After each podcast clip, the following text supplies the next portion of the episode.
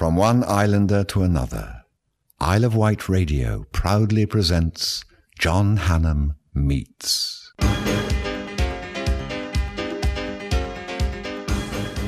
Delighted to be back in London at Wise Buddha Studio to meet uh, Natasha Barnes. Great to meet you. Great to meet you. Hello. And you're celebrating a brand new album called Real, which I've been playing in the car for a few days, and uh, it keeps growing and growing on me, which is brilliant. Oh, isn't it? that's lovely. You sing such a wide variety of songs on there, which I think is noticeable straight away. yeah, they they've all got me in common, I suppose. Yes. Um, but um, they are certainly um, an eclectic mix of sort of everything that I hold dear in music. When I played it, and I always like to look at songwriters, and it also proves what a brilliant songwriter Paul O'Duffy is, because he's written some fantastic songs. He's wonderful. He's a master collaborator, and he gets the the best out of people. And I definitely learned that working with him as my producer. He he got the best out of me straight away. He knew knew how to do it straight away somehow. He's sort of, uh, what, he's produced, he's done everything on there, hasn't he, really, which is wonderful. Yeah. So, I come from the Isle of Wight, and you come from Ringwood, which is not that far away. It's is it? not. I can see you from the coast. yeah, I love coming to Ringwood. I came once to review a show for the stage, and it's like an old. It was a theatre, but it was like an old church or something. it Oh, was right. absolutely lovely. But Ringwood's nice place, isn't it? Really. It's lovely. It's a lovely little part of the world, and I, I, I'm um, currently sort of spending a lot of time there. I will always go back. It's still in Hampshire because unfortunately they moved Bournemouth from Bournemouth well into Dorset, didn't yeah, they? Yeah, they did. Yeah, so we're right on the cusp, but we're still we still remain Hampshire. I was born in Dorset, but I'm a Hampshire girl. So Good, pleased to hear it. I know you went to Bournemouth, the Little Big Theatre School, didn't you, from a very early age, really? Yeah, I went to Big Little from about uh, six years old. Wow. And I was there until I was um, 17, and then I went straight off into the West End. So it was a huge part of my life. I mean, some people don't decide what they want to do until they're older, but when you sort of started there, when you were like five and six, did you know then that's what you hope to do? I think I loved telling stories and pretending to be somebody else when I was five or six. Whether or not I computed that I had to earn money one day and that that might be a way to do it, I'm not sure. I think it took a couple of years to get around to that bit, but I think it was more that you know my parents sort of just went, "We've got to do something with this energy of this child that loves telling stories and and is always watching Disney films and, and old musicals." So.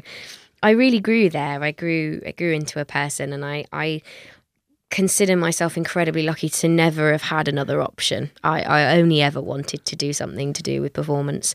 So I'm I'm lucky to have never sort of diverted.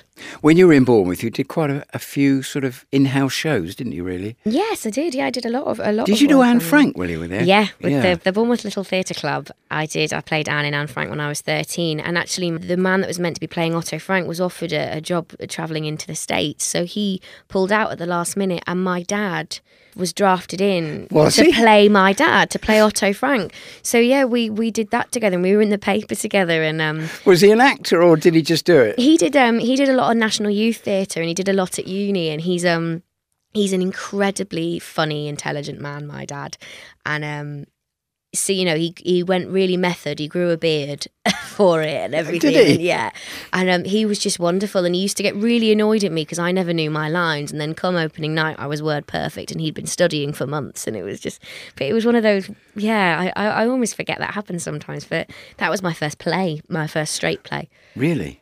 And then at Ringwood School, I know you did quite a few things there, didn't you? Really? every yeah pretty much every year i got my hands in into ringwood school and i love it and i still go back and they've just done beauty and the beast Have they? um, yeah i mean they do incredible shows it's it's so lovely to come from such a wonderful part of the world where performing art is is champion and there's so much for youngsters to do and i'm i've come back recently to do a bit of teaching for Big Little Theatre School because they're such a great a great part of my sort of heritage and, and who I am and you know uh, they're part of my legacy and I'm part of theirs hopefully so School productions. I remember going to see a production when my daughter went to school on the Isle of Wight, and they did Godspell, oh wow and it was one of the finest shows I've ever seen. yeah Amazing, you know. Yeah, I think it's because you know you, you when you're in, in your school putting a school production together, you're tapping into talent that is raw. Nothing, nothing is tampered with it. It is what it is a child's instinct, and there is nothing quite like it. Now, me being old, you see, I'm lucky in the respect that I can remember Marilyn Monroe, Judy Garland, Uh-huh. Doris Day, all people that influenced you. But Yeah. I feel privileged to have been around when they were sort of at the peak of their fame, really. Those old stars, they, they're still looked on with great awe, aren't they, by young people? Absolutely. I mean, well, I kind of want to interview you now because I want to know everything you know.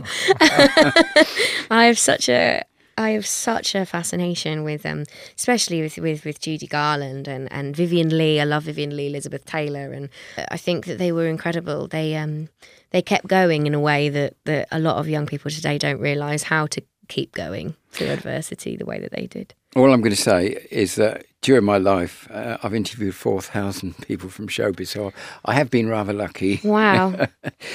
in, a, in a way, your sort of career was in parallel with Laura Michelle Kelly, who came from the Isle of Wight, obviously Yes. started on the Isle of Wight. Now, she didn't go to a drama school, she queued up around the block. Uh, for an audition for Beauty and the Beast, and in a way, that's how you got in, wasn't it? By just going up for an audition. I went for an open audition at 18 to get a bit of audition experience, and then I got the job accidentally. Um, and, and Laura, I'm a massive fan of Laura, and I love that she is now um, across the pond doing doing the big stuff in Broadway. I think she's she's incredible. Um, she's a wonderful, wonderful performer. I remember going to see her in local shows, and she was just in the chorus at that particular time. You know, and then, but she's unspoiled. She's just the same now as she was when she was younger. She's, you know, which is good, isn't it? Yeah, and she, you don't. I think when you don't go to drama school, you kind of at the time you're wary of that fact, and you feel like it makes you less of a performer. But actually, what it does is it makes you more of a performer because there's no there's no ethos, there's no label that isn't you. I've I've created my own work ethic, and I've taught myself and learnt from people around me, and I I'm proud of my work because of that. You planned a gap year, and you were going to work in Waitrose. Is that right? That is right. Yes. Is I'm it? gonna work in Waitrose. Would you have been good in Waitrose? Oh, I don't know. I'm very, I'm very good in Waitrose now. I get I buy everything. Um, but um, yes, I was gonna. I, I'd, I'd gotten into Mountview Theatre School, but I wanted to do straight theatre, so I was going to reapply, um, take a gap year, earn some money, go and see a lot of shows, listen to a lot of music, and um, try again and, and try and get somewhere uh, to do straight acting.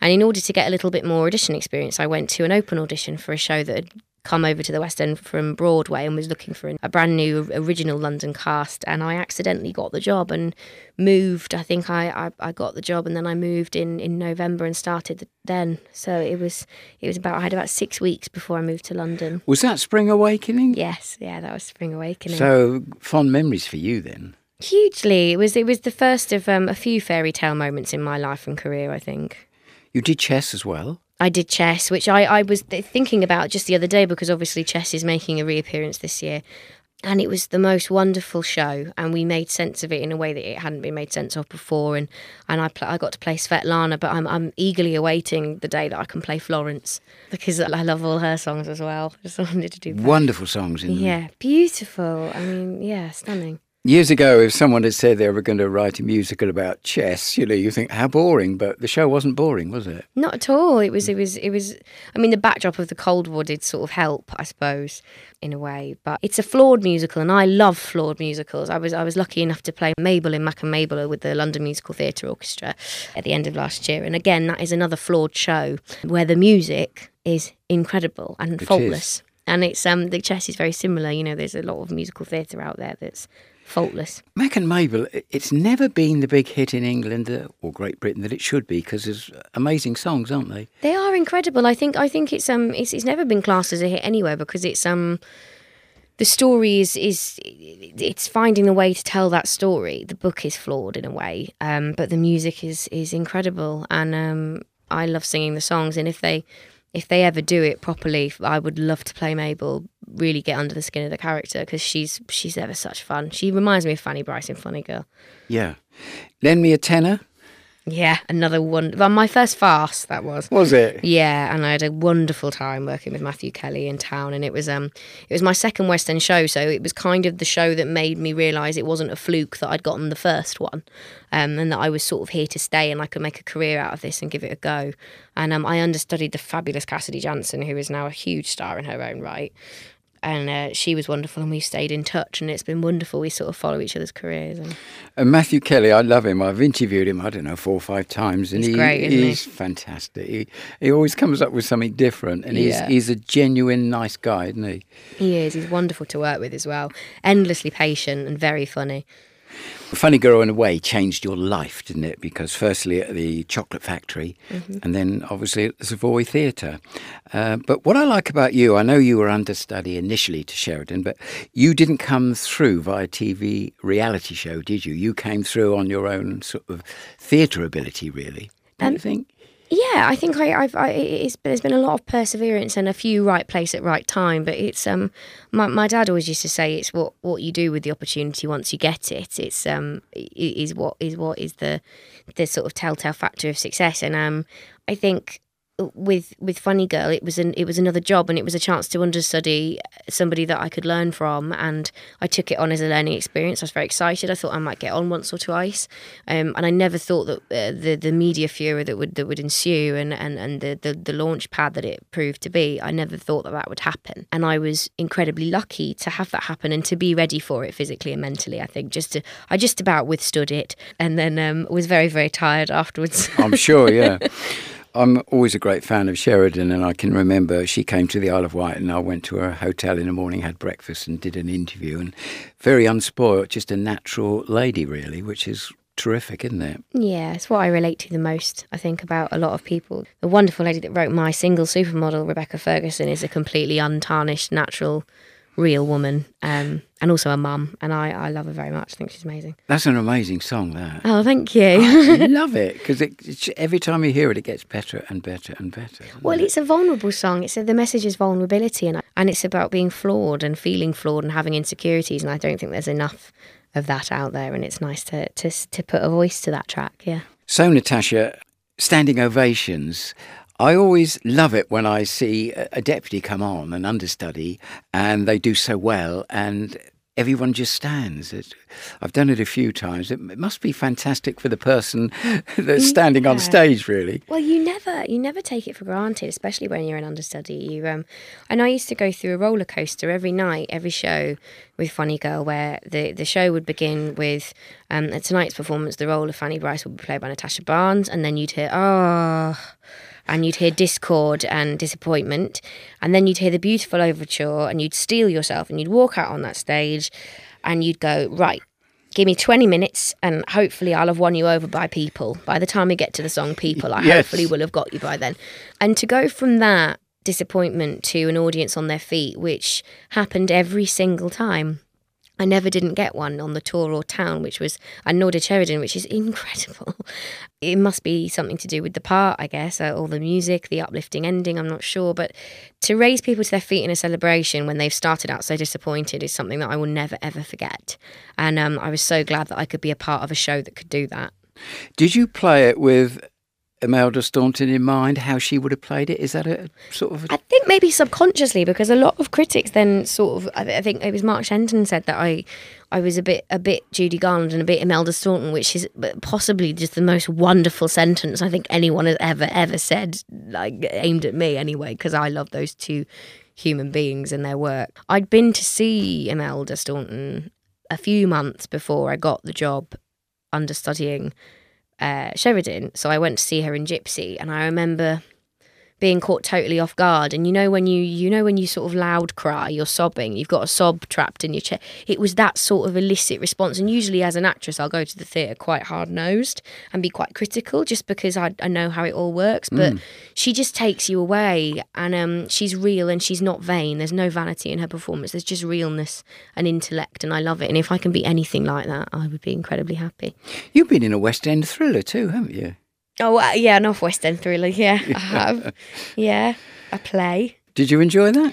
I loved it. I just found out I was pregnant, so I was suffering with morning sickness at the time. Oh, Um, and um, it was it's an hour. It was an hour and a half straight through. And once you were on, you were never off. And it was a two hander, so it was so intellectually challenging for me, and it kept me so busy. It I, I- it's only whet my appetite for more now. I just want to do more acting. I'm quite enjoying this sort of idea that I have this album, so I have my music love kind of taking care of, and I love doing the straight acting at the same time.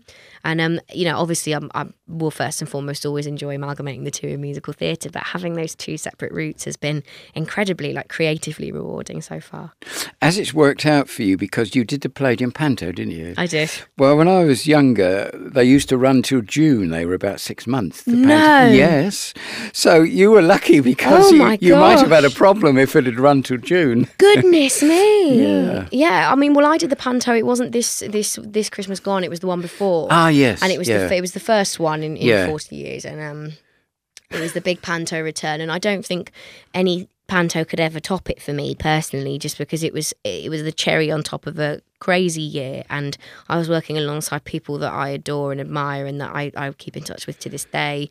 We thought it lasted ages, lasting till the end of January, but June that's really rocked my boat. That I can't get my head around that. There's a few from your panto that I love and I've interviewed. Julian Clary, who's fantastic, isn't he? He is absolutely wonderful. What I like about him, you walk in to see him and you've barely recognised him because you're so used to seeing him on stage and uh, how he dresses, and, and you you'd almost walk by him in the street. When I told him that, he said, "That's what I want." You Yeah, know, that's which is his right. yeah. And Lee Mead, I like Lee Mead. Is He's lovely. He's an, Lovely man. he's another normal person. Yeah, just somebody that is just a. He's got his own values, his own life outside of his work, and he loves his work, and he's great at it. And I've got a lot of time for him. And Paul Zerdin, I've known for a long, long time. Did you go out with the puppet? Did you have a little spot with the puppet? Yeah, I had a spot with the puppet. Um, yeah, that that puppet, I never knew what that puppet was going to do.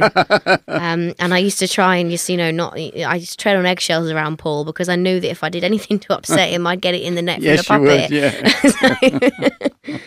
and of course, very charismatic. When I go and talk to ladies, uh, theatre groups, and mention Nigel Havers, they Oh, all sort of swoon and whatever. What So- is it? My mum calls him the thinking woman's crumpet. Yes, exactly. He's wonderful. Like I, I would, I would love to do um, a play with Nigel to see, like to see the real actor in him because he's what makes him so special is that he can laugh at himself. yes, he can. I was just going to say that. He, Yeah. he doesn't take himself seriously. No. He'll have a go at anything, and whatever he does, he's good at, really. Yeah, absolutely. Doc Martin, I love that series. That was my first bit of proper telly. That yeah, and it was my first scene was in a tiny, tiny room in a small house in Port Isaac with a five-month-old crying baby, six-foot Martin Clunes, and then eight camera crew, and it was the most surreal experience I think I've ever had. And I had to talk with one of those West Country accents, so it was a lot like that. and um, I was playing a teen mother. Um, and I got this amazing baby called Todd, who was an extra baby. He was really chilled out, and and yeah, it was um, it was amazing. And Martin Clunes is the nicest man. Yes, he is.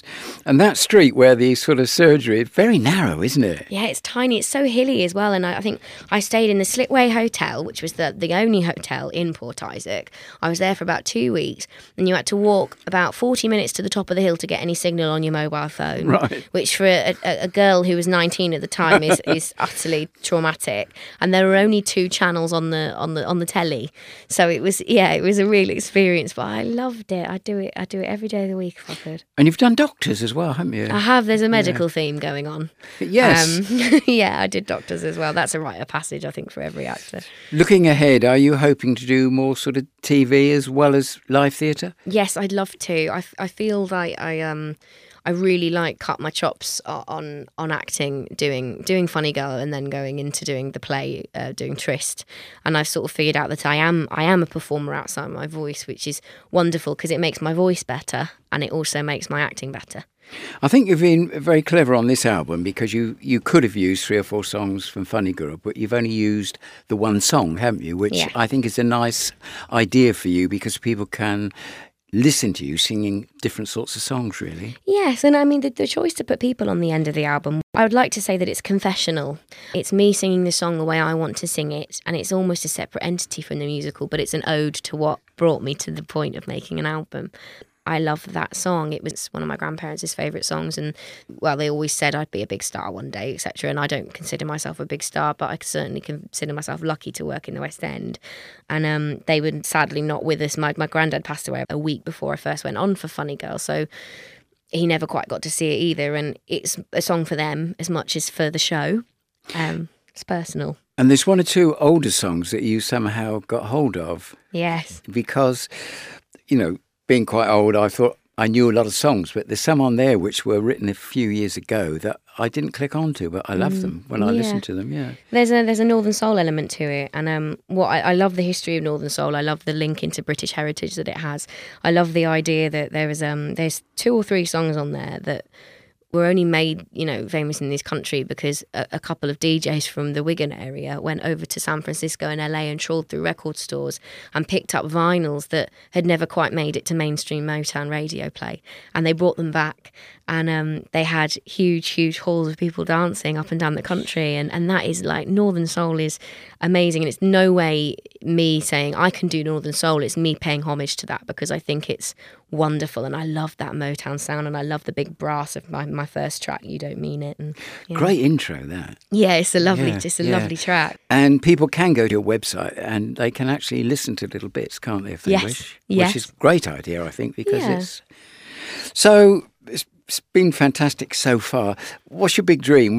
When you walk out of here in a few minutes or an hour or so's time, have you got one really big dream you'd like to do for the future, really? um, to, to keep to keep climbing this ladder that I'm on, to keep going, and um, to keep doing it with integrity and as a real human being, and not you know giving. I want to continue making an example that people can do something if they are normal. You don't have to conform to an image. You can be who you are, and you can still do well in your chosen profession. And I know that sounds cliche, but that is genuinely what I feel best about. Is that I've reached a certain level of success so far that I'm really proud of, and I've done it with integrity. Any young people listening to this, obviously you're a great advert because you didn't go to a, a, a posh drama school, did you? You just queued up like Laura Michelle Kelly. No, and my dad wasn't a producer, and I didn't have any links to the. I'm the only theatrical one in my family, really. I mean, we're all theatrical in a way, but I'm the only one that ever wanted to do it professionally. Um, so yeah, it's it is it's um I've done it because I love it. Um, and there's nothing that's helped me other than my love for it and my family, obviously. I bet the Bournemouth school, I reckon they sort of must say, well, look, she started with us and she ended up in the West End. It's a great advert for people that join them, isn't yes, it? Really? absolutely. And there's lots there's lots of people that go on to work professionally that go to Big Little. And um, I I went back and sang with them actually only a few months ago. I sang at their anniversary concert, and I will always go back because I love uh, meeting kids that want to go into it, and I love giving advice because it's I'm finally in a position to give advice and feel like it's I've earned that position. Natasha, thanks for your time. It's much appreciated. Thank you so much. I know it's a busy day for you, and I wish your career continued success. Thank you. Keep looking on the Isle of Wight radio website, the John Hannam website, and YouTube for more John Hannam Meets new interviews. Bye bye for now.